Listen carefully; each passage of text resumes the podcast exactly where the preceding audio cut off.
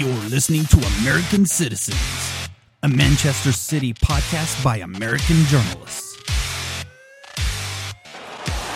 Aguero!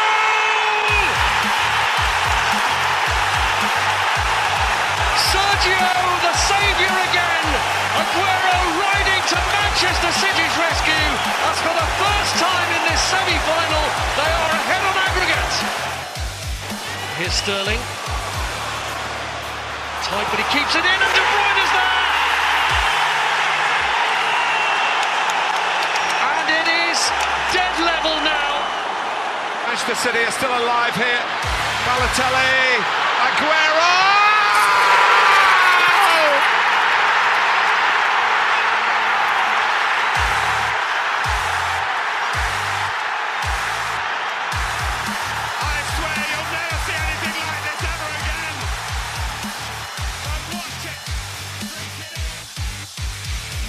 And now here's your hosts, Josh Webb and Grey Papke.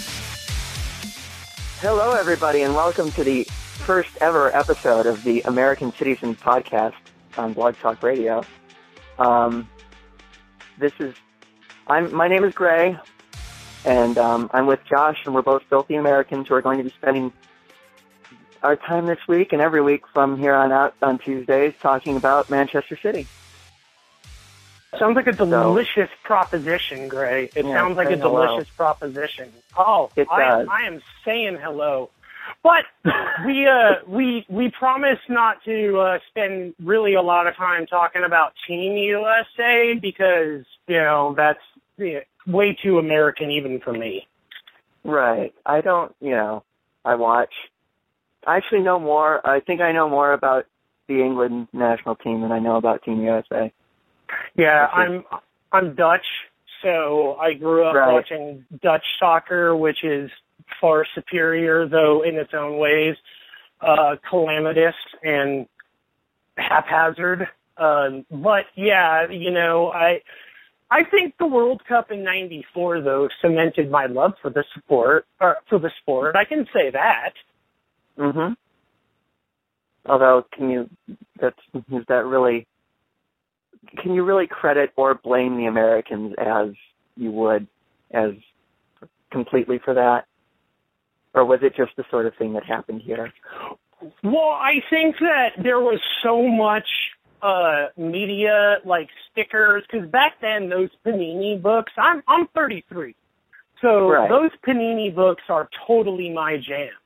Um, Right. I I used to have so many of those things as a kid, and and there was so much officially licensed merchandise that summer, so you could really get your hands on a lot of crap that that that allowed me at a young age to get maybe deeper into the sport than I think kids nowadays realize because now you can just flip on your computer and you get instant access to anything you want about the Premier League. That wasn't necessarily the case in in 1994. No. Uh, so you know, you know, there was only one ESPN at the time. They still wore ridiculous shorts with super baggy shirts back then. Uh, I believe Eric Cantona was still kicking people in the chest back then. Um, Correct. So, you know, when, when the World Cup came with all the merchandise and the stuff, like the informational stuff that came with it, I think it made me love the sport even more because I could sort of then put a face to, to what were foreign players. Mhm. That makes sense. See, I'm too young for this. I'm 26. I was four when that World Cup happened. Hmm. So Fair enough. I don't remember. Yeah. So that's our learning experience for the day, and we promise that we'll stop talking about America now. Um, so this is our first episode, so we don't really have, we can't go back in time and go back to the end of May when the season ended and talk about our reaction to that. So since this is our first podcast, we're going to cheat and do it now. Basically, I think we can agree. Um, it was crap, largely. It was not worth remembering at any sort of great length. But you wanted to talk about it, and you wanted to talk about um, how the uh, how the season ended, and basically your reactions to the manager and the departure of the manager, and basically what happened in the last three or so years. So I'll let you have the floor on that. Yeah, I just kind of wanted to to air my two cents about the Pellegrini era, and I think that for me, you know, I covered covered Fresno State for about three or four years there, and there were so many similarities to to when both coaches sort of took the program over or the club over. You could see an improvement, but then after that, after the zenith, it sort of dropped off from there and and you could see that there was never going to be an improvement. That, that neither one of those guys had an answer for what to fix. They they knew their system. Their system was what got them there, and that's what they were going to stick with. And you know, a lot of people look at Manuel Pellegrini, and and and if they didn't feel he should have been fired at the end of this year, uh, then I don't know. But I was sort of on board with terminating him last year, though I understand why they kept him and why they renewed the contract. Obviously, at that point, by renewing his contract, it sort of takes away any media speculation beyond just that. You know, hey, I think that the contract is BS, which everybody knew that it was, but the man had put his signature on a piece of paper. So after it's a done deal, there's really only so much you can write about it without it just being conjecture until such a time as it becomes true. And, and I understood all of those things, but I knew that this season was going to be just a, a, a continuation of what happened the year prior, where City were good at home, uh, but not really good on the road, even though the good at home started to tail off toward the end of the year, and then they put together that run to sort of finish second, and everything seemed to be okay. This year, the problems just became enhanced in that they weren't really good home or away. And it, Patrick Vieira was never the answer, but Manuel Pellegrini probably, at the end of the day, uh, there was sort of no harm, no foul because City finished in the Champions League spot. But now he's left Guardiola with the unenviable task of, of winning a, a playoff game against an unknown opponent, I think. I, I haven't heard anything about a draw at this point. An unknown opponent um, who could very well be capable of beating a team learning a brand new system under their their new manager. Uh, you, know, you put faith in the idea that Guardiola will have the team prepared enough, whether it's using the old system just to guarantee a victory and then changing things up. But there's the possibility that, that, that he may not do that and, and City may get knocked out and they won't have Champions League football. And, and that will be because Manuel Pellegrini was still allowed to, to coach last year. Um, so I, I just kind of wanted to get that off my chest. Uh, you know, it was just, I guess, in in a in a shameless way, it's sort of saying I knew we were going to get here, which I'm not going to be that type of of guy. This is not going to be this type of podcast moving forward. It's just as you said. This is our first episode, and we can't go back in time to May and talk about it when it was relevant. Um, but I, I I did want to talk about this, and then he's likely never to come up on this show again, other than you know casual references to the Pellegrini era.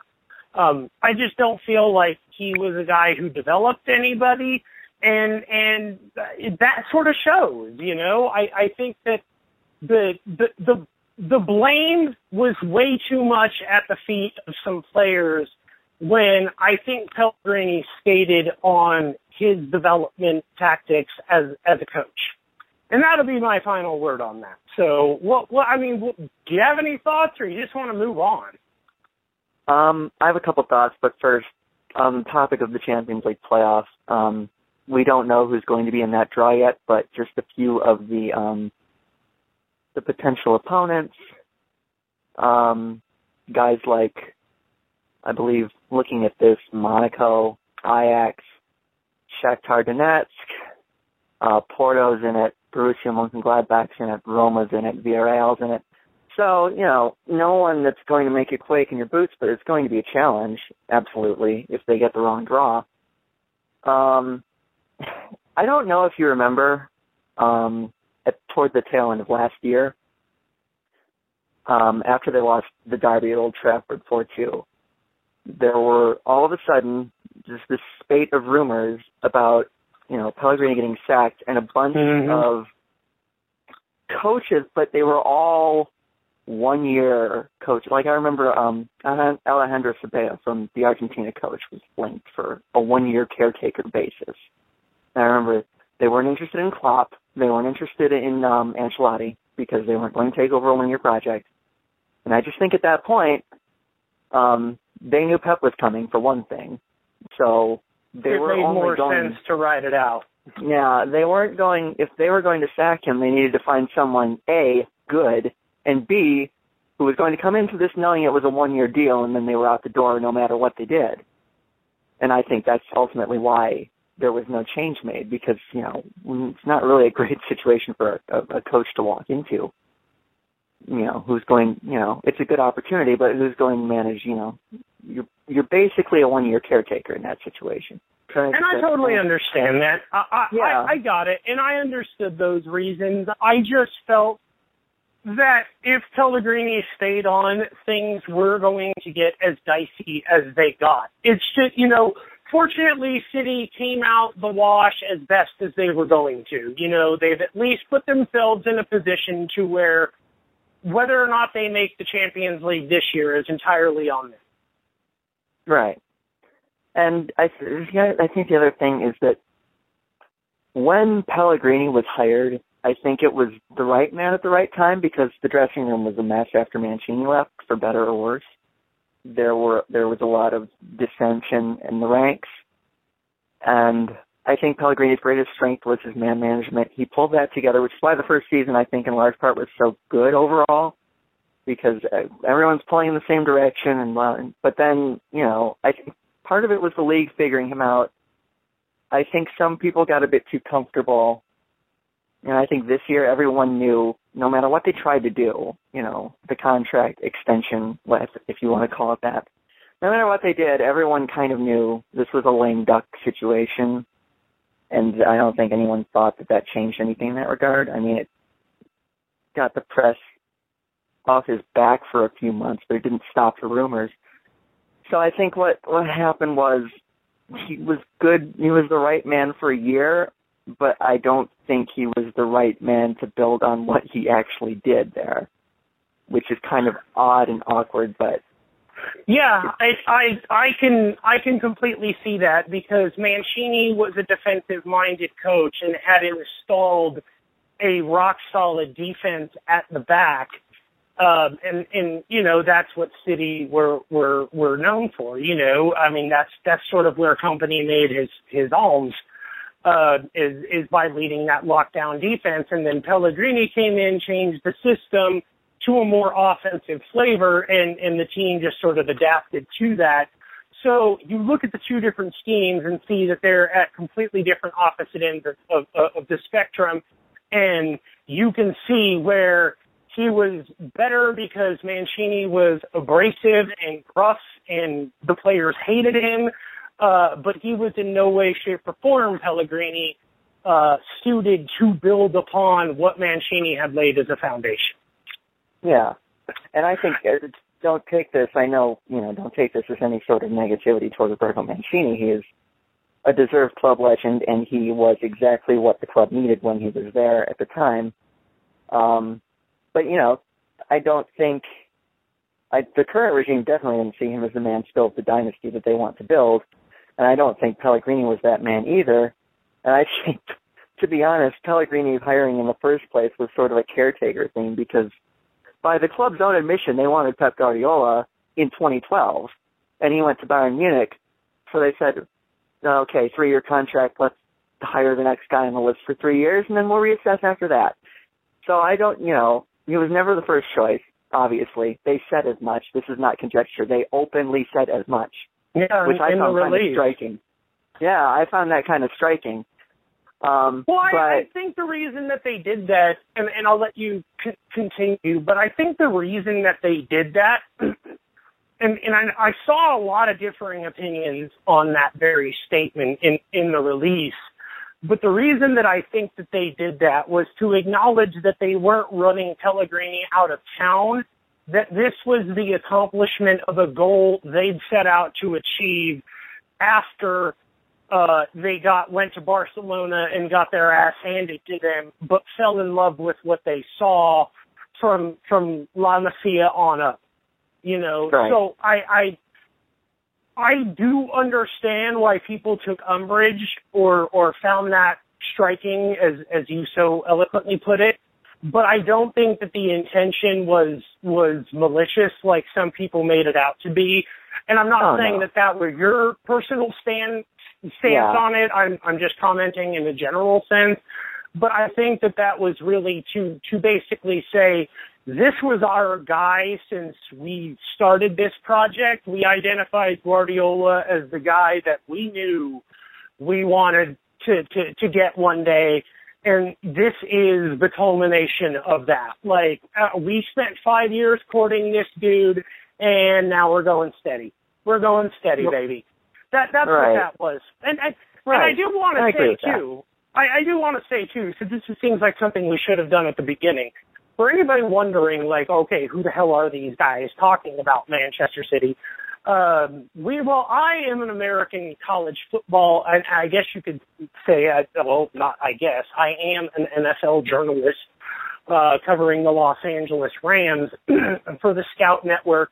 I previously covered Fresno State for four years uh, for the Scout Network, and I covered USC uh, Trojans, the USC Trojans for Athlon presently, in addition to my Los Angeles Rams duties. So uh, I have been a sports journalist for about seven years, and prior to covering college football, I covered the UFC and had a podcast there featuring guests like Pat Barry, Quinton Rampage Jackson, current heavyweight champion Stipe Miocic, and Ronda Rousey, as well as Miesha Tate. So I've been in the journalism game for a minute, and Grey and I met on the mutual playground of Twitter. Grey, uh, do you want to That's right. introduce yourselves to the people? I am, well, I have my my I've written about, I've blogged about baseball. I don't, I, if you want to call bloggers professionalism, I don't have credentials or anything like that, but I've been writing about the Detroit Tigers since 2011. I have been writing for Larry Brown Sports since last year. So I basically write about sports for a living, and um, we're both Man City fans. So this is how this happened. Yeah, there's And no real like, like we have access to Man City Yeah. or anything. We're just fans. We have absolutely, we have no sources. We have no inside information. We don't have anything except what we read on the internet and what we watch. That's not entirely true. We do we do have sources, but we're not obviously going to be the outlet that's breaking news. Like we we may get a bit of breaking news on this podcast by sheer happenstance, just that the guests would be great. and yeah, if that happens, awesome. but you know, we're we're here to talk, man. We're here to engage the listeners and we're here because there are some super quality uh, Man City podcasts, uh, but, but the vast majority of them, actually, I think all of them, um, are are from people overseas, and and it, you know I can't say enough about the City Watch podcast. If you don't listen to Asan uh, in the City Watch podcast, you're doing yourself a disservice. Those guys are absolutely fantastic over there. Um, but we, we wanted to bring uh, an American flavor to Manchester City. And, you know, they, CFD has set up shop here in America. I feel like we're getting in on the ground floor of, uh, common sense, really. Right. So now that we have outed ourselves as glory hunters, I'm just kidding, of course. Um, I'm not. I'm totally out for glory, baby. yeah. Well, it could have been worse. We could have been United fans, but here we That's- are. That's true. That's yeah. Anyway, but the point is, you know, I, I want to ask, how did you become a City fan? one word? You want a one word answer? Yeah. Oasis. Oasis. Okay, that makes total sense. That that makes Yeah. absolute sense. And I don't think I'm alone in that regard amongst American City fans. Because, I'm- well, you, can, you can tell your story if you want. No, no. What were you going to say? You're not alone in in, in that regard. I, I Yeah. assume you've met an abundance of of Oasis fans who are also City fans. Well, when I went to the Noel Gallagher concert last year, Yaya, the Yaya Touré song broke out, so I don't think I'm alone in this. But, you know, I I, I admit I am post takeover. I just, you know, I'm a, I'm Oh, a as am I. relatively, yeah, I'm a relatively recent convert to soccer as a whole, which I spent that years. I'm not. I'm, that I'm Yeah, not. I know you're not. I I am newer. Um, I was I was one of those idiot Americans, and I will own up to this completely, because you know I'm not going to kid myself, and I'm not going to kid anyone listening. For the first 14, 15 years of my life, I was one of those idiot Americans who thought, eh, it's never going to happen here. And then I bothered to watch it, and things changed a little bit. So that that happened. I started watching. It was the World Cup actually, and then I started watching. You know, once the proliferation in Premier League coverage on the American side of things started to happen, that made it a lot easier. But ultimately, Manchester City happened because one, I am an Oasis fanboy, and um, two, I'm a sucker for Sky Blue. When I started following, I legitimately did not know a that they were rich and b that they were good. So it was, you know, I found out quickly, obviously, but you know, ultimately, I am a Manchester City fan because of the Gallagher brothers. Um, I I have been a fan of the national sport since I was a kid. As I mentioned, I I'm Dutch. Uh, my Right. family grew up uh, doing very Dutch things.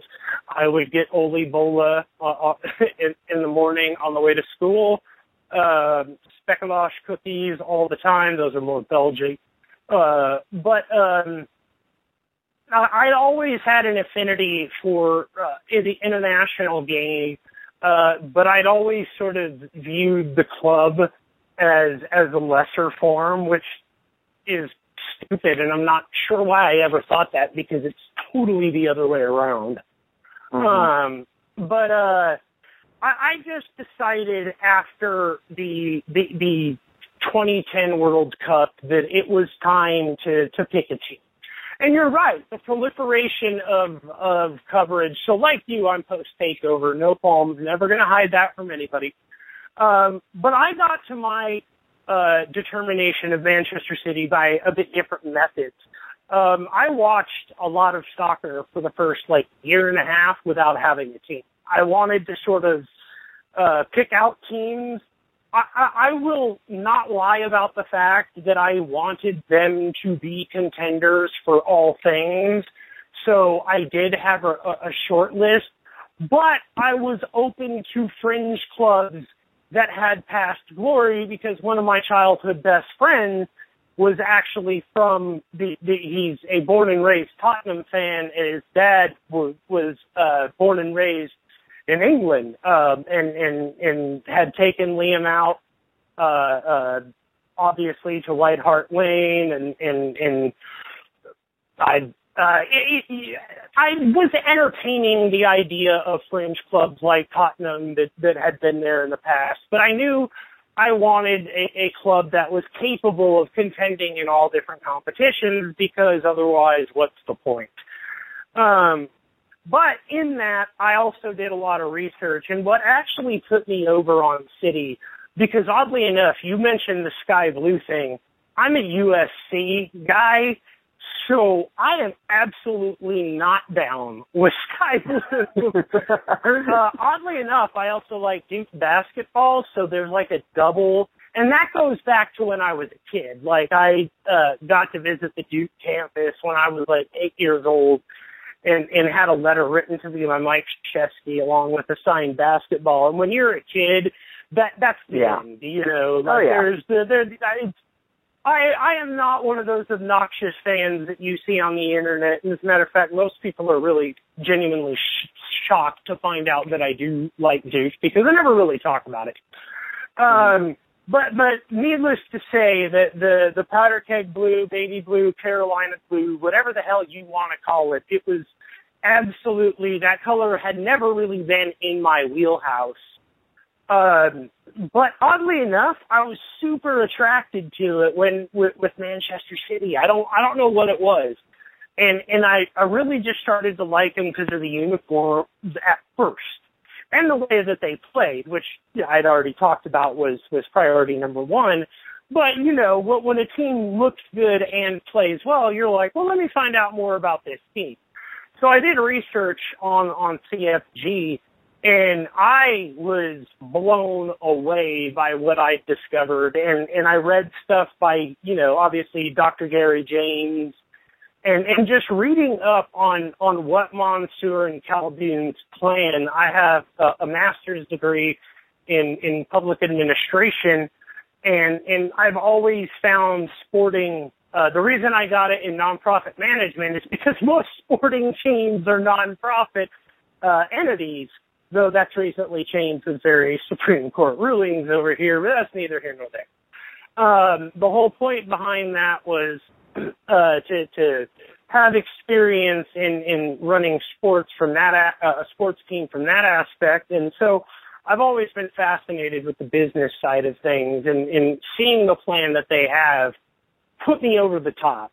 Uh, and that's what what brought me on board with Manchester City, and I've been absorbing as much information as I possibly can. You know, reading David Mooney's book. I'm reading I believe it's Mike Devlin, the the secret history of a club with no history. Um, mm-hmm. When when when I pour myself into something, it's not a casual fan sort of deal. Like I want I want to know about the club. I want to know what's going on behind closed doors. I get just as pumped as anyone else for those Khaldoon interviews, and I pick them apart word by word and try and filter out, you know, what I know to be coach speak and such. Um, but yeah, man, I, I, I think that it's just such a well-oiled and well-run machine that it's sort of hard not to, to have a man crush on it if, if you're into sports business. Right. And see, my general stance on this, this sort of thing, like picking you, yeah, I'm from Detroit, Michigan. I have, I'm, I have English heritage, but that's about the extent of it. Should I mention I am a no... Pistons fan? Nice. I have, but I have no, you know, I have no like links to England in any sort of sense. So I think for for for people like us, I don't think you know. For one, I don't think it's a problem if you want to cheer for a successful team but I think the reasoning behind it, you know, is important. Like, if you're going to cheer for a successful team and they stop being successful, if you're going to jump off that bandwagon, then, you know, no. That's kind of my stance on it. But I don't begrudge anyone who wants to, you know, who, who puts a lot of factors into picking a team because, you know, we're not, you know, there's no sentimental value. I cheer for Detroit teams because I'm from Detroit. There's no sentimental value in, you know, picking a team from overseas. You have I think it's okay if you, you know, if you do include success as a factor. I think that's completely defensible. But I think the important thing is you have to stick with it. And I'm completely with you in the, like, just throwing yourself into it. I completely understand that. I basically care about Manchester City more than I care about half of the Detroit teams at this point. I mean, that's the truth, man. Like, I, at this point, I am way more into, like, I even find myself when I'm writing articles on USC, I'm still like, you know, I'd much rather be talking about Manchester City right now. mm-hmm. It's, you know, I think, you know, as long as you're willing to throw yourself into it, stick with it, most importantly, and, you know, learn and, you know, absorb it all. You know, I think I don't really have a problem with anyone picking up. jumping on the front runner. Yeah. Yeah. I I mean as long as you're actually, you know, you're into it. If you're into it, I have absolutely no problem good for you. Pick whoever you want, but know what your flag is before you fly it. Like know what it Right. stands for. You know. That is a very good, very good way to put it. So that's basically my stance on that. This needed to happen for me because I needed an outlet to talk about Manchester City because I love it so much. Like, I get pissed that I don't have the occasion to talk about it more. So I hit up Grey because he's always bitching on Twitter. I'm usually doing the same thing. It just felt like misery needed company and, and felt spelled with a K. And, and Right. as soon as I asked him, he was completely on board. I hit him up basically saying, "Hey, dude, uh, if you don't have to do anything, including pay for it, would you be down to start a Manchester City podcast with me?" And it was an agreement right out of the gate. Like we, It was very, very easy. Yes, yeah. yeah, because we the same way. pretty much jumped into the logistical planning like right away. It was like, holy crap! Thank God somebody else wants to do this. Yep, and I don't really have anyone else around here. Um, you know, I've I've ingratiated my girlfriend, so that's nice. But you know, outside of us, I don't personally know a lot of other Manchester City fans or any other Manchester City fans. So this is this is an outlet. This is an outlet for us Americans who are cut off from from the rest of the from the rest You can't just walk into a bar and assume that the person we're sitting down next to is is a blue. You know, like chances Yeah. are the person I'm going to sit down next to is like is going to say, "You like that crap sport? It's so boring. it's nothing but dudes kicking a ball around." or if you do find a soccer fan here, your odds are Manchester United, Chelsea, Or Manchester Liverpool. United. yeah, Manchester United, Chelsea, Liverpool and Arsenal to a lesser extent, Barcelona, Real Madrid. Odds are it's going to be one of them. And So- you know what? What was crazy? You know, one of the other reasons that I picked City is because even though they were, I guess you could say, a front runner at the time, all they'd really done is is win a couple of domestic trophies. hmm Compared to those other clubs, like anything that's experienced beyond this point is entirely new ground for all of us. And I that having that experience with fans was so important to me. Like it- you know, I I could have just as easily picked United or Liverpool, and and and I have friends who are are fans of both and have been since they were kids, and and they tried to get me to pick them, and, and it would have been easy, and I could have justified it. Hell, Manchester United signing Memphis Depay, you know, and or Louis Mhm. Van Gaal or any of the other Dutch players that have Van Persie. traditionally, yeah, Van Persie, any of these Dutch players that that Manchester City or Manchester United have turned into world beaters, you know, would have been too easy of a justification, but it wouldn't have been as fun because everybody else has been there before. But when Guardiola takes this team to unprecedented heights, it's going to sort of, it's going to be a, an experience for all of us. And, and I'm going to relish in that because I care, though it's been for a shorter amount of time, I care about this club every bit as much as people who've been following it their entire lives. And I'm just as excited as they are to experience success uh, at that level. And, and more importantly, I'm excited to share it with those fans. I'm excited Mhm. to see Manchester City grow here in America. And for instead of me seeing United crap everywhere, start seeing City stuff. hmm And that was, you know, when I started watching, you know, you're talking winning a trophy being this enormous benchmark. And had they hadn't won the league yet, it'd been, you know, so you're talking 44 years there. So I, everything, you're right. Every, we're witnessing by far the best period in the history of the club. And that's, that's cool. That's, it is, it's really cool. And so, you know, but obviously we weren't at York away, but that's okay. Yeah, I'm I'm okay with that. I am okay Yeah. with that. I mean, it's, you know, call us what you want. We're secure in how we feel about this. So, Yeah, and and you know we're gonna win you over with our passion anyway, so you can get on board now or learn to love us later. It's gonna happen one way or the next. So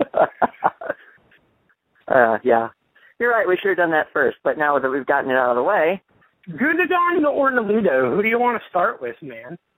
um, let's do the one that's done instead, and the one of it is. the one that's probably done. so, I just think the first one is more exciting. Anyhow, Well, even if even yeah. if they were both done, I would feel Yeah. more excited about Gundogan. as would I. I know that you had we spoke on Twitter when it was happening, and I know you had a couple reservations about it. And I did not quite share all of all of those reservations. And I believe it was the injury record, which is not, you know, a lot of people have had reservations about Gundogan's injury record. But my point on that was it's not like Kompany, Vincent Kompany, where it's the same muscle injuries over and over and over and over every three weeks. Um, it was, I mean, the most recent one was the knee, which is always an alarming thing to hurt if you're a footballer.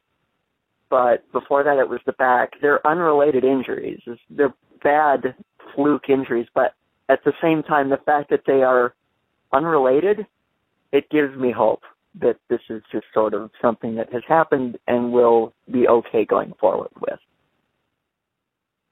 Yeah, and many of those fears have been allayed by a lot of, of the stuff that has been tweeted with regard to the number of games he's played, even despite that injury.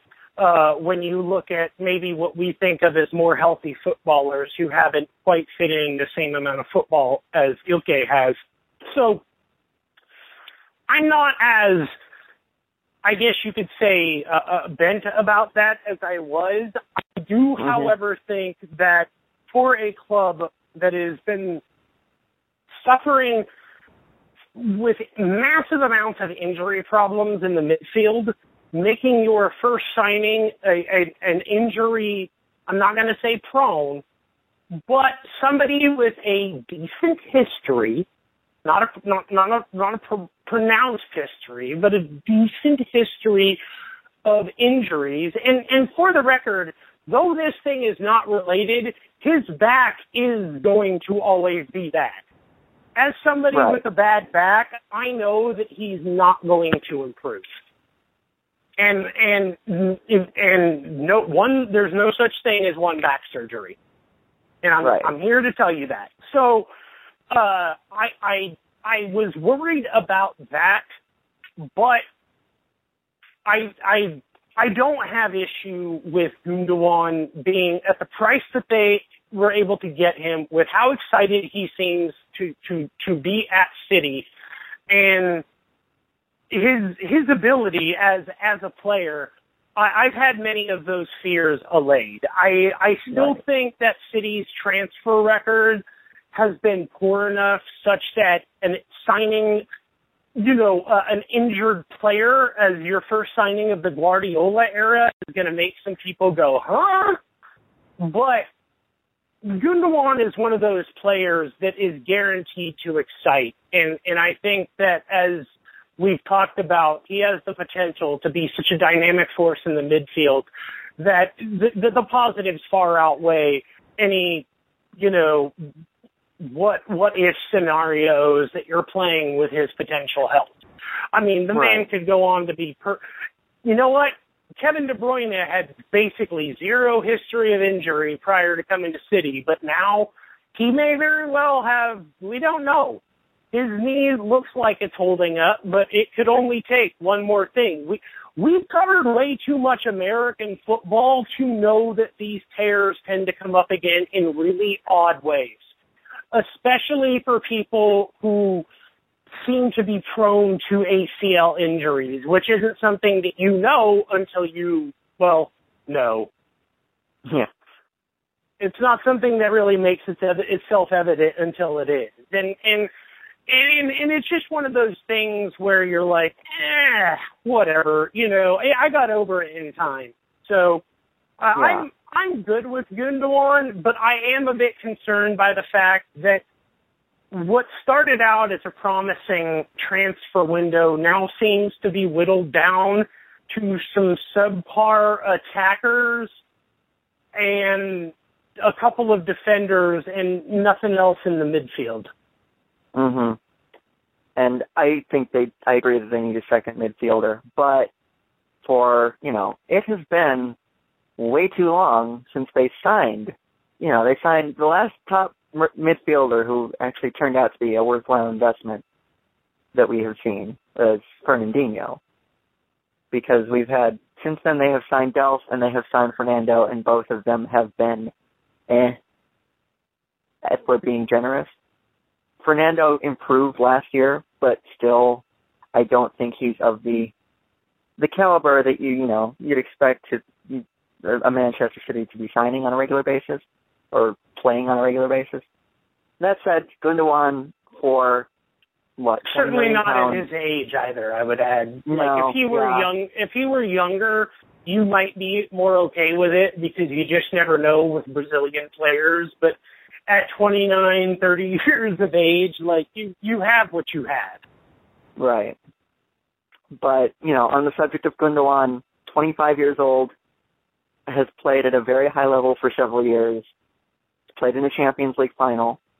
Didn't he score in that Champions League final? It was a penalty. I Yes, he I did, I believe. He scored in the Champions League final.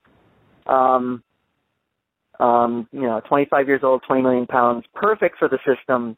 He's still young on football. I think it's a no-brainer. I think it's an absolute no-brainer that you make that move when you move when you do. Injuries be damned.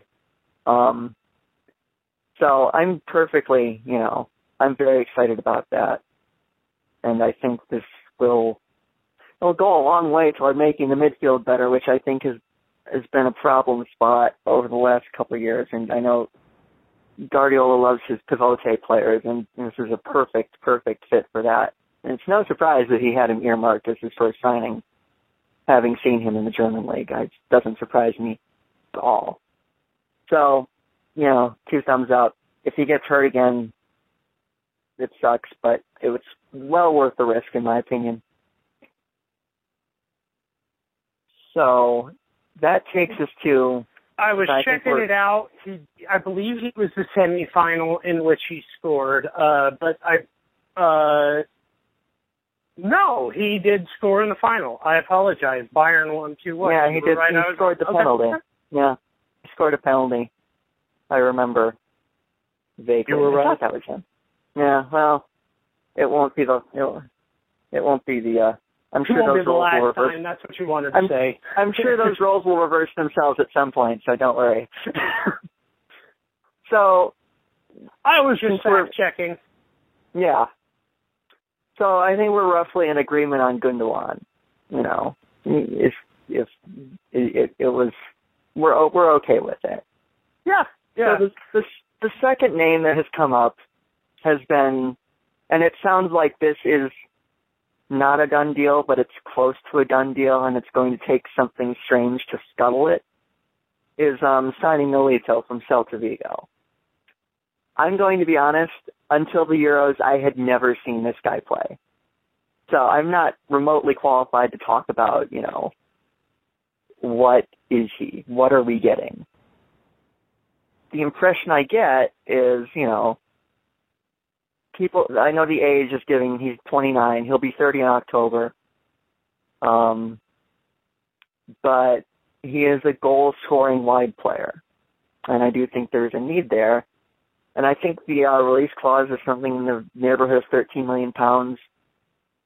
Um, to me, you know, again with the caveat that I've I saw him in the Euros he's looked okay. He had a very one very good game at the Euros. But, you know, I think there I don't think spending 13 million on a uh, on a player is something that in, you know, a couple of years they're going to really regret doing and high price swap. It seems like a pretty low risk move to me. I I agree with you that it, it, it is a low risk move, and I I think part of it is strengthened by the fact that Nolito has a strong understanding of the type of football Guardiola wants to play, and having a a a sort of an orchestrator on the pitch, uh, which you know, if you read Guardiola's autobiography or biography, excuse me, from his time at Bayern, uh, Pep Confidential, um, you know, he talks about why that was so important to, for him to get Thiago at Bayern in the first place, and and why he basically said it's Thiago or it's no one. You know, mm-hmm. there there was a reason he wanted him there, and I think that to some extent Nolito is going to be that translator for what is expected of the players on the pitch out of this system.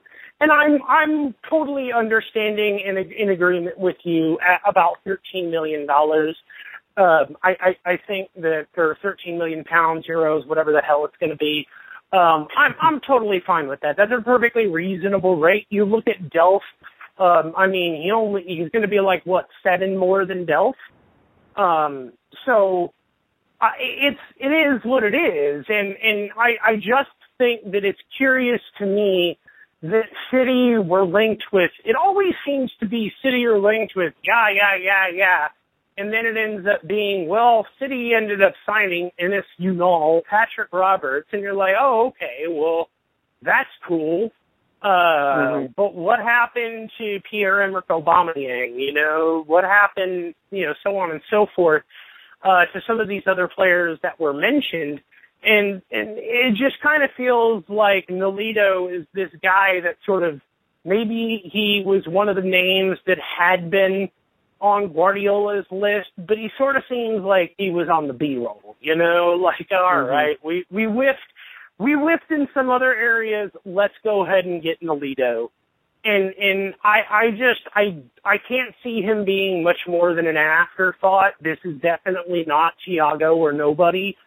Um, right. and and my, you know, like you said, he had a, a, a really good game at the Euros, but I also think he was piss poor against Italy. I mean, he was just. And look, dude, that's going to happen against Italy's defense, but I mean, he just he looked out of his depth. Mm-hmm. And and while he's not going to see a defense that good necessarily on a consistent basis in the Premier League, he is going to see defenses as physical on a week to week basis in the Premier League. And how easily he got bullied in that game is of a huge concern to me. Mhm. See, it feels kind of like I don't think placeholder is the right word, but it's just sort of you know, well, here's a here's a guy, here's a guy who's going to be some some depth, because you know who does he displace? if if City are planning on keeping, obviously De Bruyne is going to be involved. There is no indication that Silva is going anywhere. Sterling is going to be involved. And it's just sort of, you know, well, who does he displace then? It just sort of feels like. Especially if Sané is coming on board, which, you know, we haven't even yeah. gotten to there. And it's like, okay, uh-huh. so now you have, I don't know how many potential people that can play out there on that wing uh, and if you're recruiting Aubameyang, like, uh, look, you're not going to sign somebody. There was no way anybody was ever going to convince me that City were going to sign Aubameyang to come off the bench for Aguero. Like, mm-hmm. there, like anybody who tries to to convince me of that is going to be told to kiss my ass. Like, you're not, you don't spend 65 million euros on a bench player. Well, he's too good.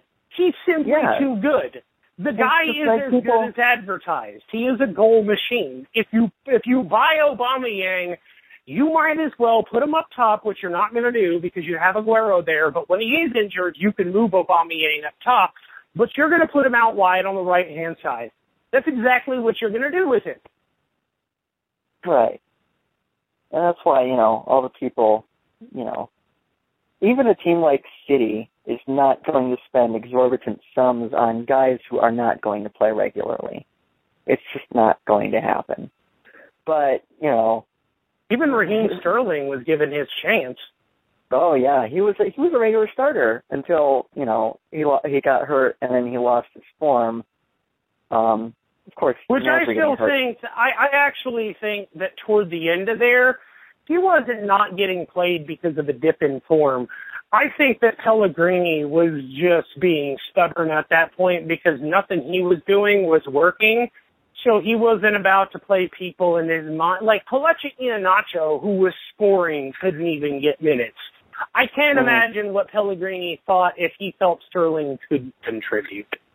hmm But you know, Nolito just feels like sort of you know, like you said, a translator, and just kind of a depth signing for me. I don't really think you know, for Which is 13 odd. million- I want to ask you something. You mentioned Okay. depth, but it's well known that Guardiola doesn't like to have extended squads. Correct. But it's also known that Guardiola is a guy who tries to adapt and learn, and he is smart. Look, I, I mean, it cannot be said enough. Common sense would tell Guardiola that the physicality of this league is going to force him, force. It, like you cannot play in the Premier League with a small squad. You Mhm. absolutely must have depth. It's just too physical. There are too many games, way too many Yeah. games. You Moreover, he has basically- never, yeah, he's never faced the league without a winter break before. That's another thing that I think he has probably realized and considered and is trying to adapt to because in Spain they had a winter break. In Germany they had a winter break. so let me In ask England you: they're going to play more during the winter. Do you think that Guardiola is going to have a, a, a more expanded squad and possibly, as people have written, an A team and a B team? Uh, I don't think he'll expand it too much because I think here he's going to try to find a line between squad big enough to do everything that it's needed to do and squad small enough to fit his tastes. Which as we know, you know, it's like 15, 16 senior players that he augments. I don't think he can get by with that, but I also don't think we're suddenly going to get a, t- he's going to start with a team of like 21, 22. See, I was thinking 2021. I was thinking Yeah. like five five youth players available, maybe 19. I could see him signing a squad of 19, but I don't know that there are so many players that are like first team ready like some of Bayern's were. But then again, I'm not Guardiola, and if Guardiola thinks somebody's first team ready, then I'm gonna watch and and shut up. Yeah. I mean, you had guys who got, you know, who got minutes this year from the youth academy. Manu Garcia played a couple, you know, he got some minutes. The Garcias, for that matter. Yeah, the Garcias both got, a couple guys got minutes. So, you know, I think, well, I think he'll probably get a better idea when he comes on this weekend, which still doesn't seem real. But when he comes on, you know, this weekend into next week and the weeks going after, and he, I think because a lot of players are still going to be either on a break after the Euros or the Copa America or still at the Euros, I think he's going to evaluate, you know, what, okay, who do I think could theoretically help the first team this year and who couldn't, and where does that leave me, and who do we, where else do we need to look at? So, you know, I I'm thought that he- Adarabioyo, man. I, uh, you know, Keaton Cameron, Cameron Humphreys impressed in in that preseason game against Real Madrid. I realize that the final score wa- was a bit different, but I'm not sure that all of those failings were because of the center back pairing. And on top of that, it's flipping Real Madrid, who went on to win the European Cup, by the way. So you know, I, I I don't know that you could expect a 16 year old and what a 20 year old. I think it is. Uh, um, I, I could be wrong about Tosin's age. Um, but but yeah, I, I mean, look, th- th- those kids were they they acquitted themselves. I thought fairly well, and I would like to see more inclusion of those types of players getting games here and there. Is is is is I think would yeah. be ideal, He's- right? He's only 18, by the way. So Okay, he's even younger than you thought. Good, good. So, Fact yeah. check me, man. Even better, yeah. But yeah, I think I think he will have to expand the squad for his taste a little bit, given the reality of playing in England with a team that basically expects to challenge on four fronts. So I think he'll have to adapt to that a little bit, but I don't think he's going to really expand it too much. I think he's going to find sort of a happy medium for him. Um, Fair enough. but I'm not, you know, I don't really know. Nobody think, really you know- knows. That's the thing with Yeah. Guardiola. You don't know. We don't even know how he's going to play. You know, when they were chasing two center backs, there was so much speculation that it was going to be three at the back with wing backs, and that's you know, no one knows. He's uh, he's going to adapt to the personnel he has, whatever that ends up being.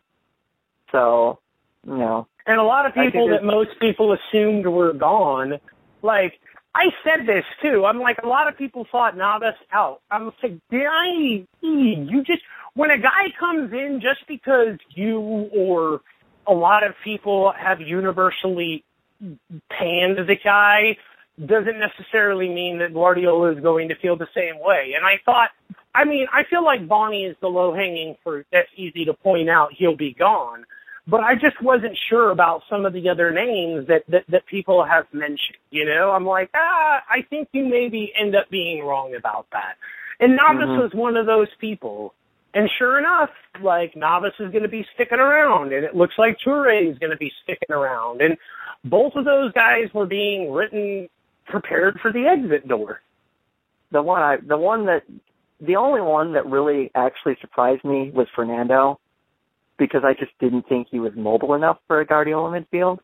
But apparently they're you know and that might just be a product of we cannot sign enough midfielders in this window to replace all the you know That's what I think it is. yeah. But you know that's the that's the only one that actually surprised me. If that makes sense. Um, yeah, I I think I I'm not. I'm not completely shocked that he's keep. Yeah.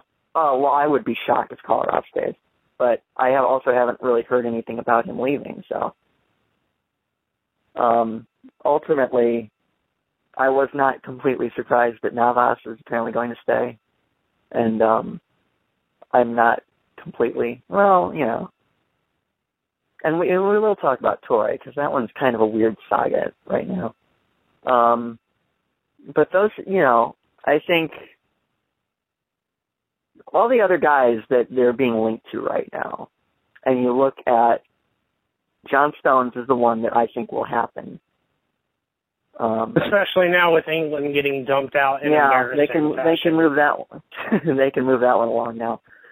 Um, and the only other one you hear about that sounds, you know, like it has legs is um Sané because the Aubameyang links have quieted some.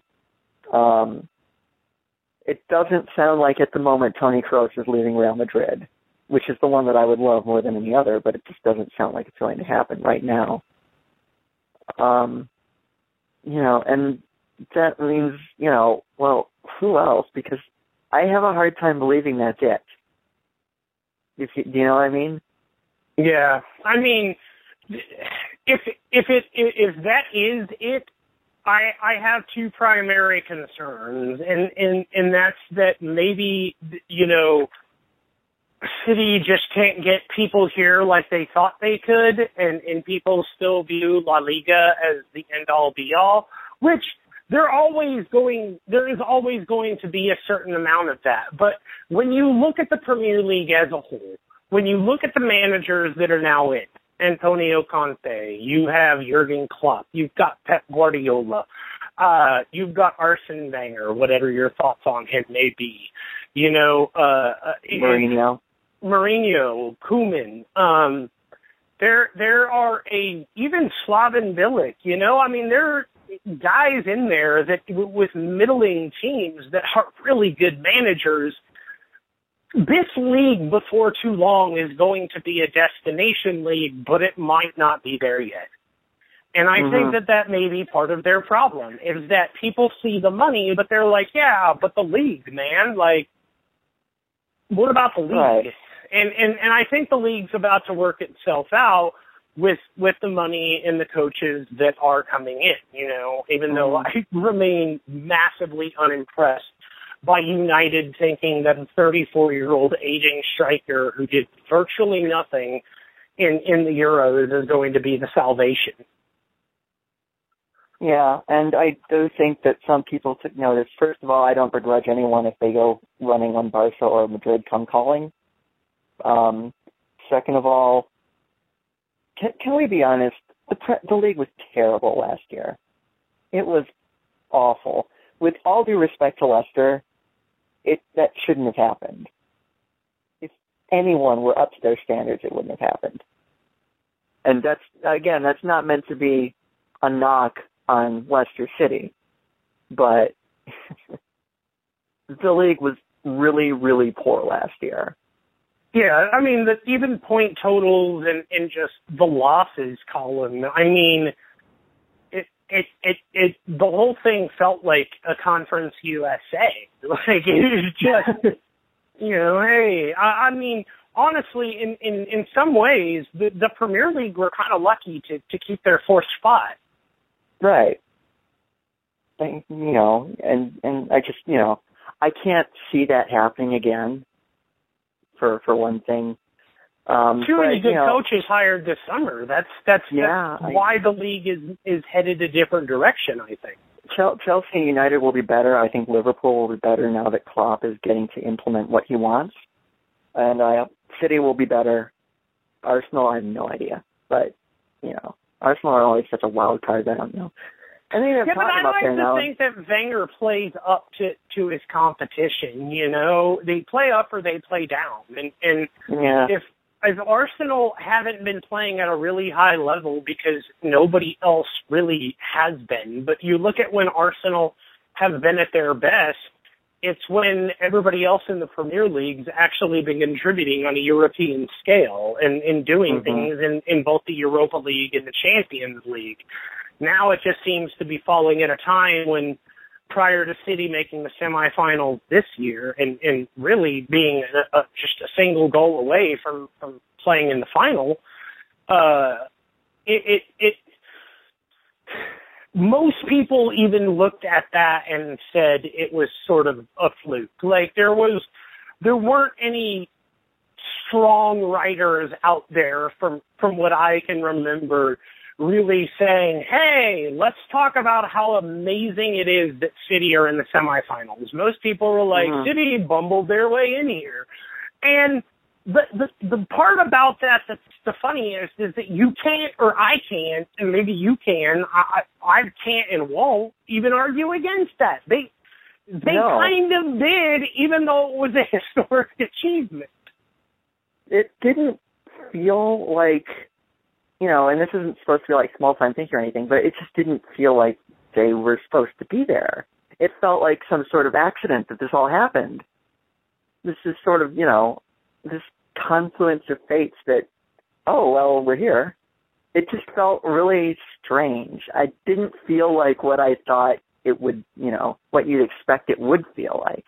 Yeah, you you you reach a uh, a Champions League semifinal and and you expect to to almost behaving like Juventus fans or Atleti fans who who were through the moon about this. Like City fans were pissing and moaning about the pricing of Champions League and and saying, why are we going to go and show up for a crap performance when it ended up being only one goal in the entire thing? Uh, you know, it, it, it is just humorous to, to, to some extent that even City's fans didn't necessarily care that they were there. Well, I don't think City fans as a whole have really taken to the Champions League for a variety of reasons. But, you know, I, I think the league form didn't help either because, you know, it, it's hard to, you know, watch them get shredded by Leicester and Tottenham in the span of two weeks and then, okay, well, now we're going to play PSG. Now pay up. You know, I can, I can understand why it was sort of like, do we really want this? In that in that moment, I can understand it, but it just felt like this sort of alternate universe that was happening in, within a terrible season. I don't really know how to explain it, but it's it just you know it didn't feel right. It really didn't. It's like when you have a club surprise is the best way I can put it. It's like everybody in college is hooked up with that one person where you wake up the next day and you're like, so that happened? Uh, all right. And, and that's really like all you've got on it, you know, and, and, and that's basically what it was. It's just like the minute they reached the semifinals, you're like, okay, so that happened and now they play Madrid, who mm-hmm. I thought were really beatable and proved themselves to be probably the weakest team that won the Champions League uh since Chelsea. I mean, I don't I know think, what Madrid were well, last yeah, year, but yeah. cohesive, wasn't it? I it, I, I think if, if Muller converts that penalty in the semifinal against that Atleti, they win it. They go on and they beat Atletico and then they beat Real in the final. But, you know, that's not really relevant. Um, I didn't, you know, they weren't even that great in the final. I didn't think it wasn't like a flawless performance, and I didn't think that they were that great in either leg against Manchester City. Um, no, in the final ten minutes, there, City really had a opportunity. They, they pushed. Yeah, I mean it's you know, it, I didn't. I I said this immediately after that game and the second leg at Madrid, and it's roughly the same thing that Khaldoon said in his year-end video, was that I can accept defeat if it feels like they have, you know, given it their best shot and done everything they can, and it just didn't feel like they did. Yeah, I I also shared a lot of sentiment with Khaldoon about that game. You you feel like you you know in American football we say leave it all on the field. You know I'm sure uh-huh. leave it all on the pitch is is also pretty popular of a saying, but you just kind of felt that there was so much left on the pitch that game, like so many efforts, so many uh, just so so many performances that could have been even just a little bit better, you know, just a little bit more attention to detail shown, a little bit more uh, aggression, a little less passivity, you know. I mean, mm-hmm. I can understand not wanting to give up the counter to, you know, a team of Cristiano Ronaldo and Gareth Bale, but you know, it's not exactly like Manchester City had Marouane Fellaini going forward, you know. Yeah. They they have decent weapons to to make City, uh, or excuse me, to to to make that defense respect them. And you know, when you look at Madrid, and Pepe is like a walking yellow card. For that matter, so is Sergio Ramos.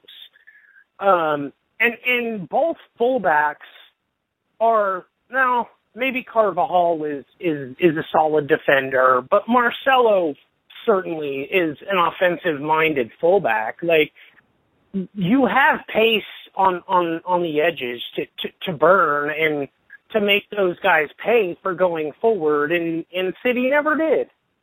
Right. I would have rather gone for the jugular and lost 3 0 than what actually happened. I would have legitimately felt better about that. Yeah, honestly, if City stood toe to toe with Real Madrid and got KTFO'd, like, okay, you know, man, like, you stepped into the octagon with a 10-time European champion and you got knocked out. Like, but hey, you stepped in there, man. Props. Thanks for taking the fight on short notice and and and you know, good luck, man. But I mean, this was just sort of like this wasn't even a professional performance. Yeah, I agree with that. But you know, and I think I, I um I just it was hard for it's hard to accept that because it's been their goal for so long to get to that point in the Champions League, and they get there and they do that. it was just so hard for me to, you know, to to sort of make sense of that. It's just like if you can't get up for this, what can you get up for? It's like getting to the Super Bowl and you're like, cool, We're here. You know, we're here. All right, man. Let's go and party. You know, Yeah. like basically how USC treats every bowl game that's not not a BCS or or playoff, I guess, bowl Mhm. game. You know, all right, man. We got we got selected to the 80, 82 or uh, 92 Freedom Bowl versus Fresno State. Let's not Free show trip up. Free trip with a goodie bag. Yep. Yeah, and We could- and that performance it reeked of that, man. And, and you know the most disappointing thing about that, just to sort of echo on what you said, that in that game, you kind of felt like, okay, even if I tried to accept that they didn't do anything, like if if there had even been better performances from some of the names that you would have expected, like, but even Aguero just kind of felt like he was casually there that day, and it was just like, seriously, you you picked today to check out, Mhm. Yeah, you know? I'm with you. So when we're, we're we we talked about you know possible incoming and how it seems like a lot of it has dried up, and uh, shift that to potential outgoings. You know, today it sounds like Zabaleta is going, which is disappointing from a personal standpoint, but you know, I can understand it. Nobody's losing any sleep on this from from a playing standpoint, but a lot of people a- are losing sleep on this from a personnel standpoint. Yeah, it's a it's a sentimental thing, but you know, personally, I can I can understand it.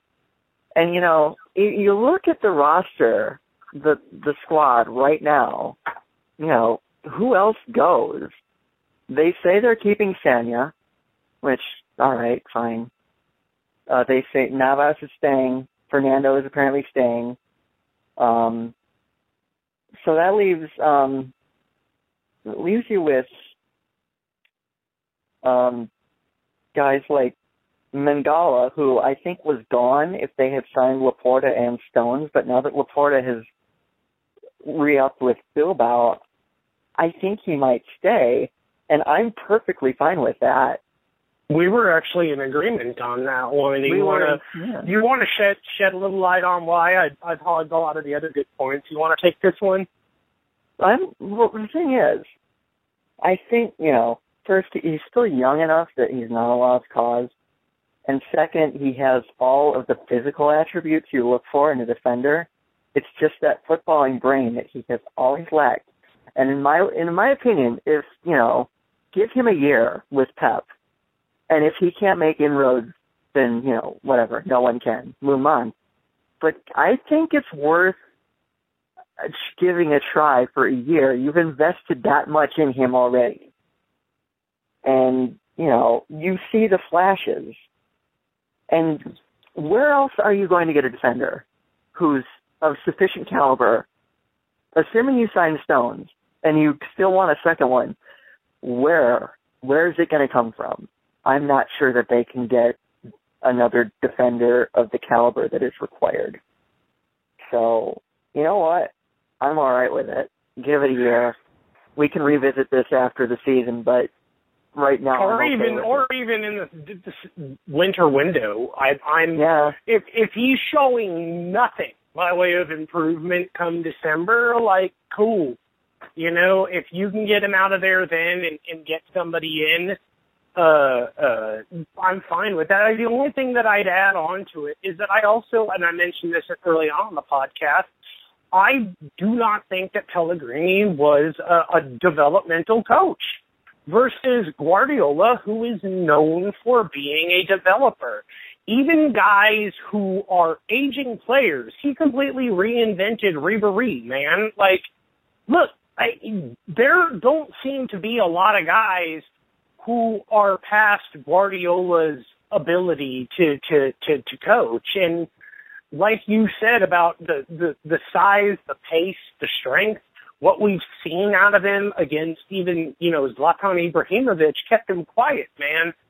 Uh, look, that's the kind of stuff that, that, if, if Guardiola can't build on that in, in a year or six months or whatever the hell, you know, four months, eight, five months, then, then yeah, move him on. But I'm, we were in total agreement about taking that year and, and seeing what you got because nobody, not Mancini, not, not, uh, Pellegrini, not Vieira, nobody was going to be able to do with him what Pep could do. So, uh, I, I say give it a year and, and like you said, we can revisit the conversation. Just look at him physically, and he looks like he should have everything that a Guardiola defender would need. And So- Guardiola did this with somebody that City already ejected and is now considered a world class defender. They've already done this once. Yeah, like you, you, history is there to be learned from. Like learn from it. Yep. Do we think Touré stays or do we think Touré goes? Um, I, you know, honestly, I, I think Toure stays, uh, largely because City are not going to, I think, meet Inter, and I am not sure that Inter's even new investors are are necessarily going to splash the cash for an aging defender uh, or an aging uh, player who, by and large, is seen as only showing up part of the time. Um, it's it's really hard to justify the investment that City are going to demand, even if they agree to take a percentage of of a cut and just wash their hands. Toure commands so much that it's going to be really difficult to move that contract. And then you have to factor in some of the places that would move that contract. What once Toure shot down China, Mm-hmm. that kind of handicapped City. Yeah, Like I. I kind of I kind of thought that once he said there is no flipping way I'm playing in China, like once he was adamant about that, I kind of just assumed that it was going to be really difficult to get rid of him and he would just move on on a free. And Mhm. maybe at, at, at- the worst, out of club loyalty, he would re-up to a different contract with, with a deferred payment system that would allow City to move him. If, if, you know, City were to sit down with him and say, all right, dude, if, if we're going to do this, you need to help us get something out of you on the end of this. Like, at the very least, you, you could do that for us if we're going to continue to ride this out with your pain in the ass agent. You know, who, who goes out of his way to cause crap. The guy is a walking Jerry Springer episode. yes. And I find it telling that not even he is agitating for the move anymore. Right, because I think the city have told yeah, yeah, like, we'll entertain this, but if he says one Yeah. frickin' word, like, you're gone. And, and we are gonna sell you to China. yeah, I think it's you can go if you. I think the stance is you can go if you want to go, but we're going to do this normally. They have to pay for you, and you're going to have to figure out how the wages work. And I just don't think that happens. yeah. So they hold out for a year. Um, do you think anyone else goes from the current squad? I think Kolarov has to. Yeah, I I don't, I don't see any value in Kolarov. I don't. I, I don't see what Pep could do with Kolarov. I don't truthfully care to see what Pep can do with Kolarov, which I suppose is a whole different argument. Um, yeah, man. Look, D- Denayer is is supposedly fully capable of playing the right back position. I'm I'm not entirely sure why we at, or City as a club seem to be content to let him play everywhere else but Manchester City when all signs point to this guy is actually pretty freaking good um, in some capacity. So uh, I I am fine if Kolarov stays as nothing more than like a backup to give Denayer a break, or to to to give uh, uh, you know wherever they end up playing him uh, uh, a, a break. Um, but I I'm of the same mindset as you. Like he probably should just be moved on, man. Like you you know, Take what anything you can get for him. I really don't care. yeah, a bucket Um, of balls. Some uh, dinner at Nando's, you know, whatever. I'm alright whatever whatever it takes, man. Whatever. um, yeah. I think Clichy stays because one, he counts as homegrown, and two, he's competent enough. Yeah. Um, I think he's that not he's not complete ass. Yeah. Um, do you think Nasri could go? Because that sounds like with all the forwards they're interested in, you know, I I'm not sure why they would. I don't either. I thought he would be perfect for what they would want to do. Yeah, I mean it, he's it Franck Ribéry, like right? yeah. It sounds like they would be, you know, if someone wanted him, they would be willing to move him on. Is the impression that I get, and that does surprise me because I would have thought he would have fit exactly what they were to especially especially when your other left midfield option has a nagging ankle injury and Yeah. even at the Euros doesn't appear to to be fully fit um and and on top of that you went out with with these plans to sign all these center backs and you have Gundogan you know I, I Yeah. mean so I I just I I guess Nolito could be a direct replacement, but I see Nolito as as more of a winger, and I see Nasri as more of a midfield option who can boss a game and and open up defenses for guys like Nolito. Um, and on top of that, if we're being honest, look, this may be just a weird opinion that I have, but in Europe, David Silva never impresses me. I think Sammy Nasri is a much better option come European game. I I felt that way all last year, and I don't think anything that I saw out of David Silva truthfully impressed me. I mean, even to the point where like, you know, it was a preferred option to have De Bruyne in that t- number 10 spot, traditionally mm-hmm. earmarked for, for Dave, Spanish Dave. Yeah. And, and it's, I would be fine if he was moved on. I don't think Nasri's the guy that they should be moving on. I think Nasri's ball retention skills in particular are something that, you know, no one else in the squad can really offer. And I think they did miss him in the Champions League because they unregistered him to get Ian Oxlade. Yep. They Mhm. missed him. They missed him once he was fit. And I think it would be, you know, And his think it ball would be retention premature. skills were evident in those games that he was able to come back and spell out Silva so that Silva Mhm. could play in those Champions League games and do nothing. Uh, Nasri, like the, his ball retention skills in those games and some of those more difficult games, like he was even a reason that City were, were in some of them. hmm So I think I think it would be premature. I would still be surprised if they couldn't find a fit for him. But I guess we'll find out. Yeah, So- I I'd be Yeah. ups- I I wouldn't be upset in a traditional sense. I'd be upset more like, oh, that's sad, you know, Yeah. like I I I I mean, but this thing is a business. Um, as for who else I think is gone, I I, I think Delph. I don't. I I just don't. I I thought Delph was was um, of a decent quality, but I've since changed my mind on him. Um, he offers a decent enough amount going forward, though I'm not convinced he's as good on the ball as he was originally hyped up to be.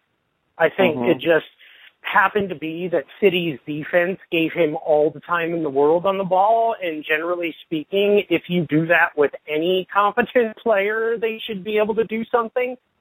Um, but once he was called into service for City, that he didn't deliver on any level close to, and and maybe that was because of injuries, but I'm not inclined to think that it was because the the only real time that you ever saw him have an impact was in those early games in in the preseason before he wound up getting that injury, and then there was really nothing about it after that. Um, so I think you could move him on. Obviously, Zabaleta seems like he's on his way out the door. We talked about. Um, I, I I mentioned Spanish Dave would be somebody I wouldn't terribly mind seeing moved on, and as odd as it sounds, uh, I, I it, look if either Vincent Kompany or Nicholas Otamendi were moved on, it wouldn't upset me as long as City were able to then replace that with something of a decent value. Like if you can get John Stones in there, and that's why you let uh uh uh Otamendi go, like that's that's that's reasonable, you know. Um, mm-hmm. or or you call up one of one of the young center backs and you're like, this guy's got all the qualities I need. Give me a year and a half, and this guy will be playing at a level like well above where he's at. Like that type of stuff um, I would be totally okay with. I I'm I tend to think that once you start to have the type of injuries that Vincent Kompany has, it's perpetual. They they they, they seem to be. Um, mm-hmm.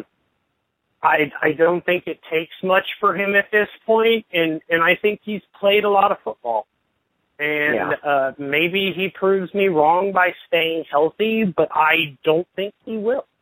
And and by and large, people that size don't stay completely healthy for long. Like I'm, look, man, I'm six foot five, two hundred and twenty one pounds. Like, and I'm falling apart at thirty three. They, they're you can only be so big and and and move that well and and marshal a defense like that for so long, especially when you play as physical as City have played and as Belgium play and as Kompany tends to play. And like it just wouldn't shock me if his body is like this is the beginning of the end for him.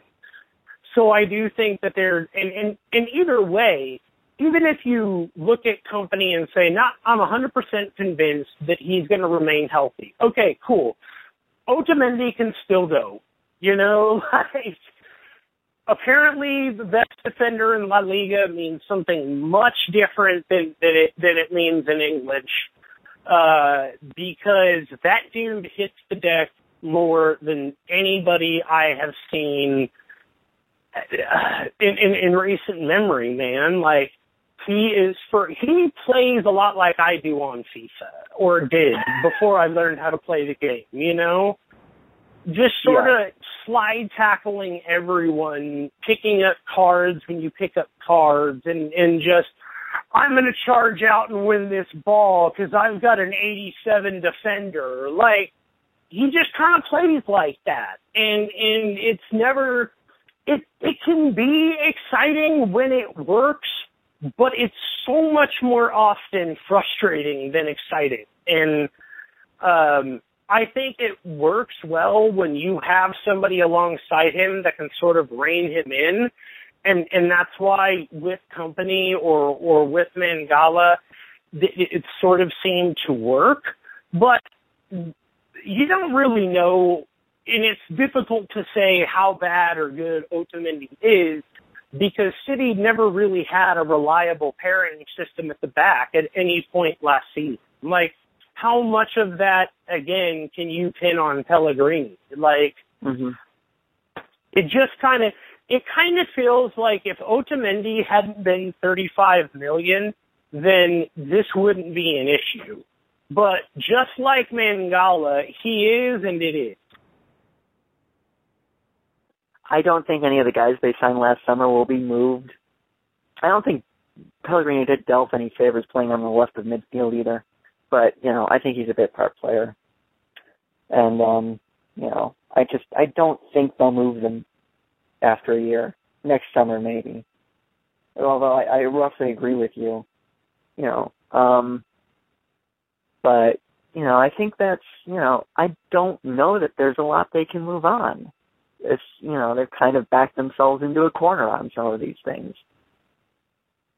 Yeah, you know, a year ago when those rumors were flying around about Real Madrid possibly coming in with a 60 or 70 million uh offer for Aguero, I was like, hell no, hell no.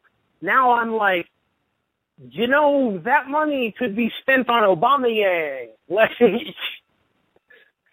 I, I would, yeah, I would never sell Aguero, but they've these just they they don't have a lot of players with resale value right now. if you could Don't. get the kind of cash that, that that he would command by a Real Madrid or a Barca, like if if if Barca had to please Messi at that time to before you know the Suarez thing, now I don't think you upset that trident. I can see Real Madrid coming in, uh, but but I I don't I don't know that that Sergio would ever actually go and play for Real. Um, I know, I know that he's talked about it, uh, playing in Spain and, and playing for one of those clubs, but I, I think he's got a lot of Barca connections. I, I just, you know, I think that would have been a better move for him. And at this point in his career, it would be more fulfilling for him to go back and play in Argentina than it would be to move on and deal with what you get to deal with on a weekly basis at Real Madrid. Like the type of player and man that he is, you know, Manchester City fans completely respect his anonymity, really. You know, the guy has, has nothing but uh, what look like PR tweets go out and he's a choir boy who doesn't go and do anything. And, and, and Real demands so much more of, of their signings, especially people who cost 65 or 70 mil. Like you're going to be expected to do a lot more, say a lot more, and be front and center a lot more. And I just think that's not congruous to, to, to his lifestyle. And, and I think that Barca, you can probably get away with that a lot more. Um, it's just, uh, I don't know, man. Like I, I feel like wi- even if you look at Aguero's performance in the Copa uh, America this summer, and it's not necessarily all down to Aguero because you know Higuain's now missed sitters in three straight finals. Like, at what point is that guy not the envy of of some stuff? um, or, or the target of, of some criticism. Like I feel like a lot of the stuff being tossed on Messi and I, and I said this on a different podcast. that you know, Sergio's ducked a lot of responsibility on this, and he needs to be better. Like the the Sergio that plays for Argentina is table Sergio, and the Sergio that plays for Manchester City has direct TV. You know, it, it, they're they're two different Sergios, and there comes a point where I think his body is going to give in. So if somebody were to come in with an offer that was just like, yeah, you know, you you can move him on and then then then buy the team dinner afterwards, I I don't want to see him gone. Just that type of business would not completely upset me. Okay, that makes sense. And I will say he only played like what, hundred some minutes at the uh at, at the Copa America, which is you know Well- fine by me. Yeah, and I think a lot of that though had to do with performance base too. Yeah. Though. Like I'm sure there was some pressure from from City saying, "Nah, keep that dude healthy." Like Guardiola is going to want him, but at the same time, like Argentina were in it to win it, and and Sergio was getting the chances until he just kept being anonymous, kept you know just wasn't there, wasn't wasn't doing it, and that's when Higuain started getting the chances, and well, we know what he did with his chances. Um, so I, I I don't know, man. It it, it the minutes it it you you really just don't know how much of it was was what. You can't assign a percentage value to how much of it was was City asking for him to be played at a lower amount because of everything and maybe some additional injury concerns and how much of it was just him being put on the bench because he was anonymous in most of those games. Yeah. All right, real quick. England out of the Euros against Iceland, and the two Manchester City players seem to be the uh, scapegoated very frequently for England's perceived underachievement. And I just wanted to get thoughts on, you know, first Raheem Sterling, who I think has been playing bereft of confidence for months now. Um, and I think that the criticism is largely completely over the top. Um, and Joe Hart, who definitely made it a pretty glaring error that he shouldn't be making yesterday. But at the same time, you know, I don't think Joe Hart is a worse goalkeeper today than I did two days ago. You know, it doesn't change my opinion of him. I know these things are, you know, people color their opinions of players in one game, how they perform in a final or a very reactionary. Yeah, very reactionary. And, you know, I think the Sterling obsession in particular annoys me and it makes me angry actually because it's so over the top. He's 21. He's, you know what I pointed out? Hmm. You know what I pointed out is it, it, it's almost it's almost insane to me that Raheem Sterling and James Milner, by and large, had situations that fans of, of both clubs could feel hard done by. City tried to accommodate Milner in every single possible way, but because Milner wasn't getting one thing, like he opted not to re-sign with Man City despite being offered wages that truthfully he probably doesn't deserve. Um, and and you know the the way that he negotiated with City wasn't really of that that, that, that somebody who who seemed receptive to stay. It seemed to be somebody who was playing ball, um, and and knew that he was likely going to get a better offer from a different club, Liverpool. He'd been connected with them, um, and you know nobody really got on Milner about it. Um, I mean, he took a little bit of flack I, I, he, he took maybe a, a shelling or two in the newspaper, uh, just saying like, well, hey man, you know, what's it going to take to, to, to get you to put your name on the paper? City are clearly trying to show you that they care. And, and you're kind of being nitpicky at this point. Um, usually people treat this as the starting point for negotiations and it seems to be a cutting block for you. Um, and, and for Sterling, it was a case of him really keeping his mouth shut and Aidy Ward doing way too much talking. But if you look at it, didn't okay. The, the interview didn't help Sterling, but I can understand why Sterling gave it when he knows probably firsthand how much of an idiot Ward can be, and at that point, Sterling probably felt as most young people do in those situations, that their voice isn't being heard. Uh, uh, you know, like the adults have, have screwed up what, what they mean. And I think that that's what that interview was. I didn't quite take it the same way that, that Liverpool fans were affronted by this, but, but Liverpool fans continue to call that guy a snake when A, he wasn't even a part of their youth system. Like, let's get that out of the way right now. He had been at Liverpool the exact same amount of time that James Milner had been at Manchester City. What? He owed Liverpool as much loyalty as James Milner owed Manchester City. And Milner was welcomed with open arms by Liverpool fans. And Raheem Sterling is a backstabbing son of a bitch. And it doesn't make sense. It's so stupid. It makes no sense. The, the, there's there's a level of entitlement that Liverpool fans have uh, placed on their importance in Sterling's career. Um, like Brendan Rodgers did so much for everybody, you know.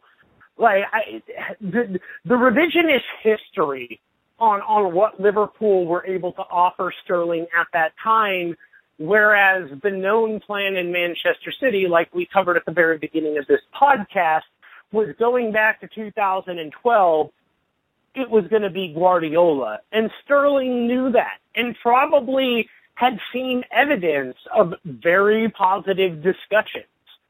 And and I'm sure that Sterling looked and saw who else was was, you know, being associated with and where those negotiations were at and felt like, hey man, City aren't spending this kind of money because Guardiola ain't coming. Like, you know, he probably knew just as much as everyone else associated with City seemed to know that Guardiola's coming to the club. And if you're Raheem Sterling and your choice is Brendan Rodgers in one hand and Pep Guardiola on the other, with a year of Manuel Pellegrini in between, there are so many stones on the Guardiola plate that that it's it's going to take a, a, a blue whale being dropped on the side of Brendan Rodgers' scale to to to even bring the thing to level.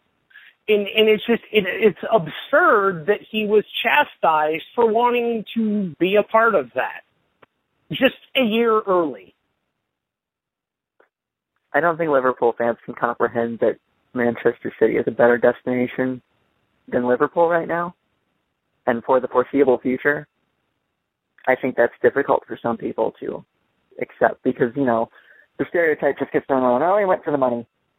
No, he didn't. You know, I mean, yes, he got a nice payday out of it, but there is ambition there, and Manchester City are, for the foreseeable future, more well positioned to win things than Liverpool.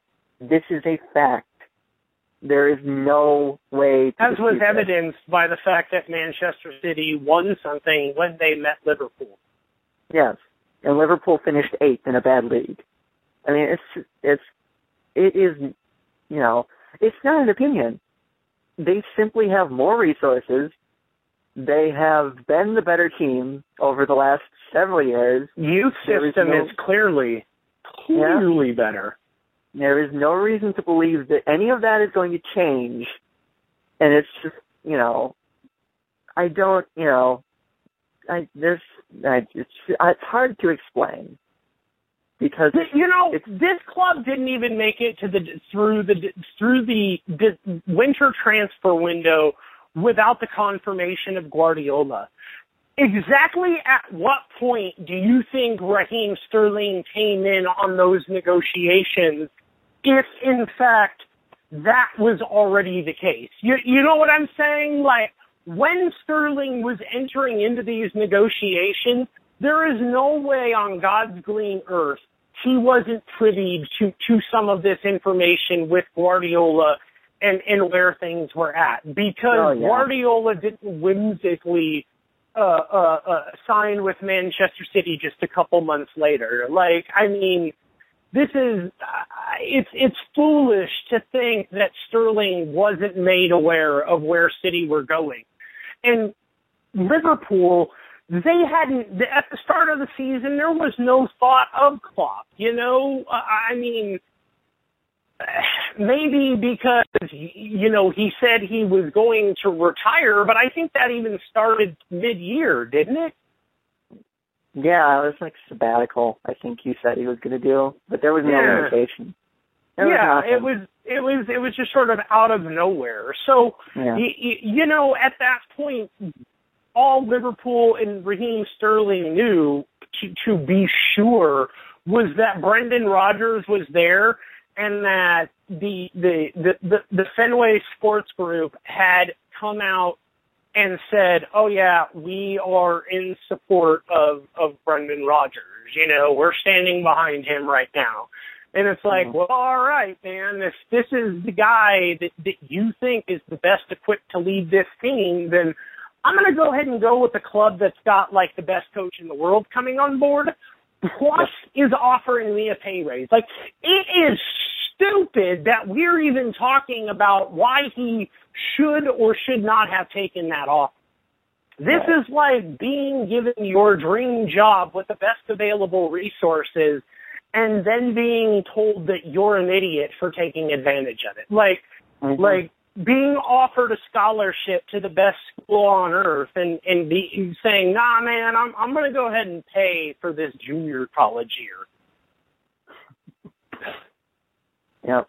I think that about sums it up. I have nothing yeah. to add to But I, I would say on Hart, like I think that Hart is more deserving of the criticism than Raheem Sterling. I I think that Hart he sort of welcomed or, or put himself in this position when he opened up his mouth about having nothing to do, even though he caused his team to have to go into a last minute panic mode to uh, uh, uh, capture a game from Wales because he completely misplayed a Gareth Bale free kick. He seemed to think that he had nothing to do in the whole tournament, and this is sort of a really arrogant approach uh, yeah. that I thought, and it, it was sort of fitting that that that Joe Hart had those errors after those comments were sort of put out there, and and you you know, I hate that crap, man. Like I do, I truthfully do. I don't I don't understand why at that level, and I get that to, to be great you have to have an ego, but there are a lot of great to prove time and again that you can be a humble great. You, you know, you don't, you don't have to say my penis is bigger than yours. Now let me show you. You know, it, it, it I, I don't know why Hart said that, but it certainly felt like karma that that's what happened to it. Yeah. I think he embraces that, you know, leadership spokesman role and some and he does say things like that. And you know when you're winning it's fine. But when you're losing you have to you know you have to pay the piper. And you know to his credit he went out there and said i wasn't good enough. So you know good for him. But in the future it's probably you know speak with your play i think. am i noticing things? Uh, because my my biggest criticism of hart like you said it, it, your opinion of him wasn't going to change uh, based on the outcome of of anything that happened at the Euros, and I'm with you. But but it's worth being said that I didn't think Hart was a top keeper prior to entering the Euros. So, mm-hmm. uh, and, and, and when City were linked with Ter Stegen, I was one of those people who felt that that was an upgrade and still oh, think yeah. it is.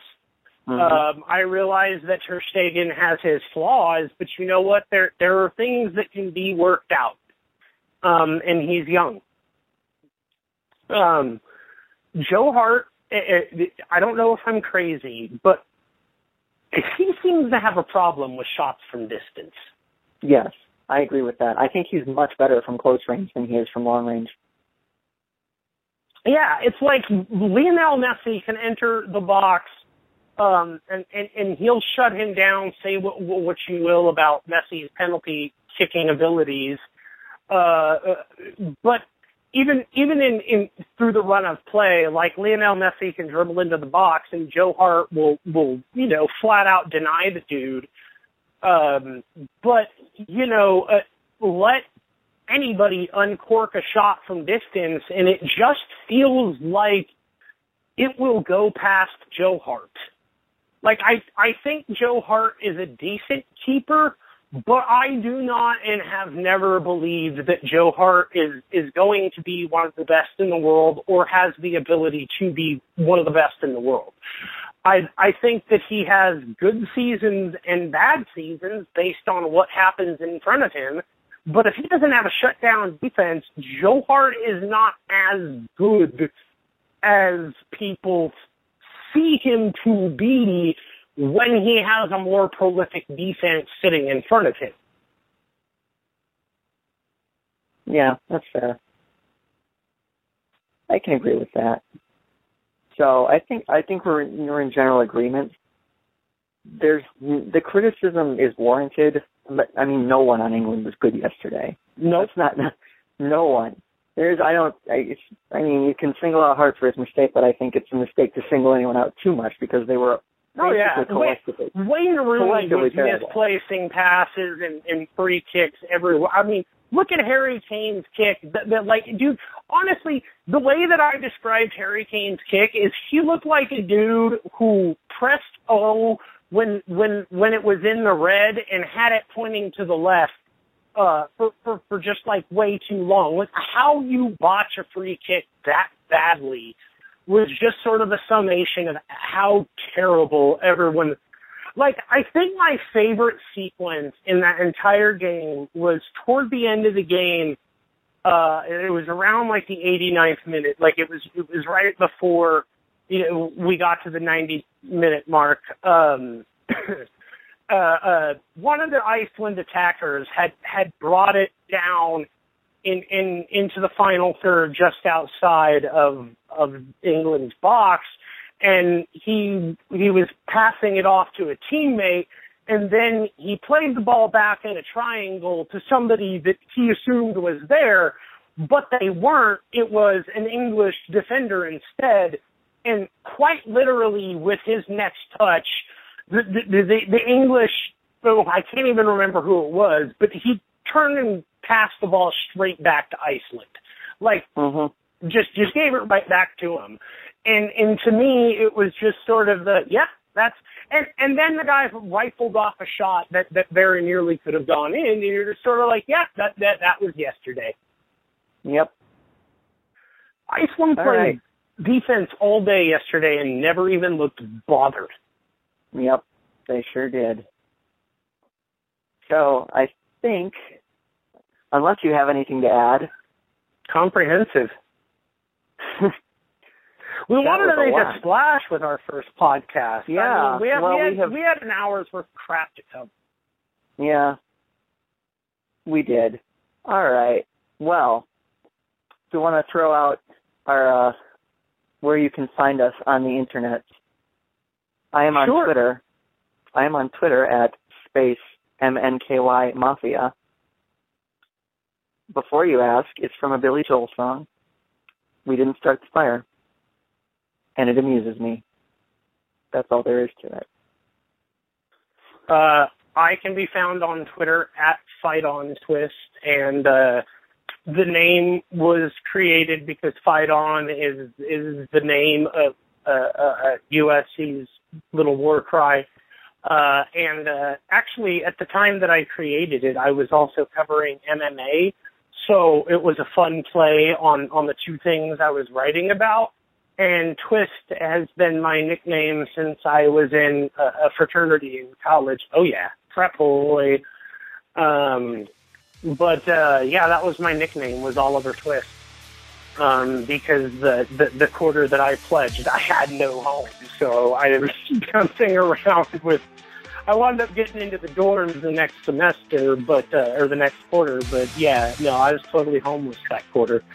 Uh, so they, they, they called me Oliver Twist, and, and that's it, it stuck. And to this day, people still do. So that's where that came from. All right. Well, that's it for uh, our first podcast, and we will do this weekly every Tuesday. So if you enjoyed it, there is much more to come. And thanks for listening, and really we'll talk to you next week.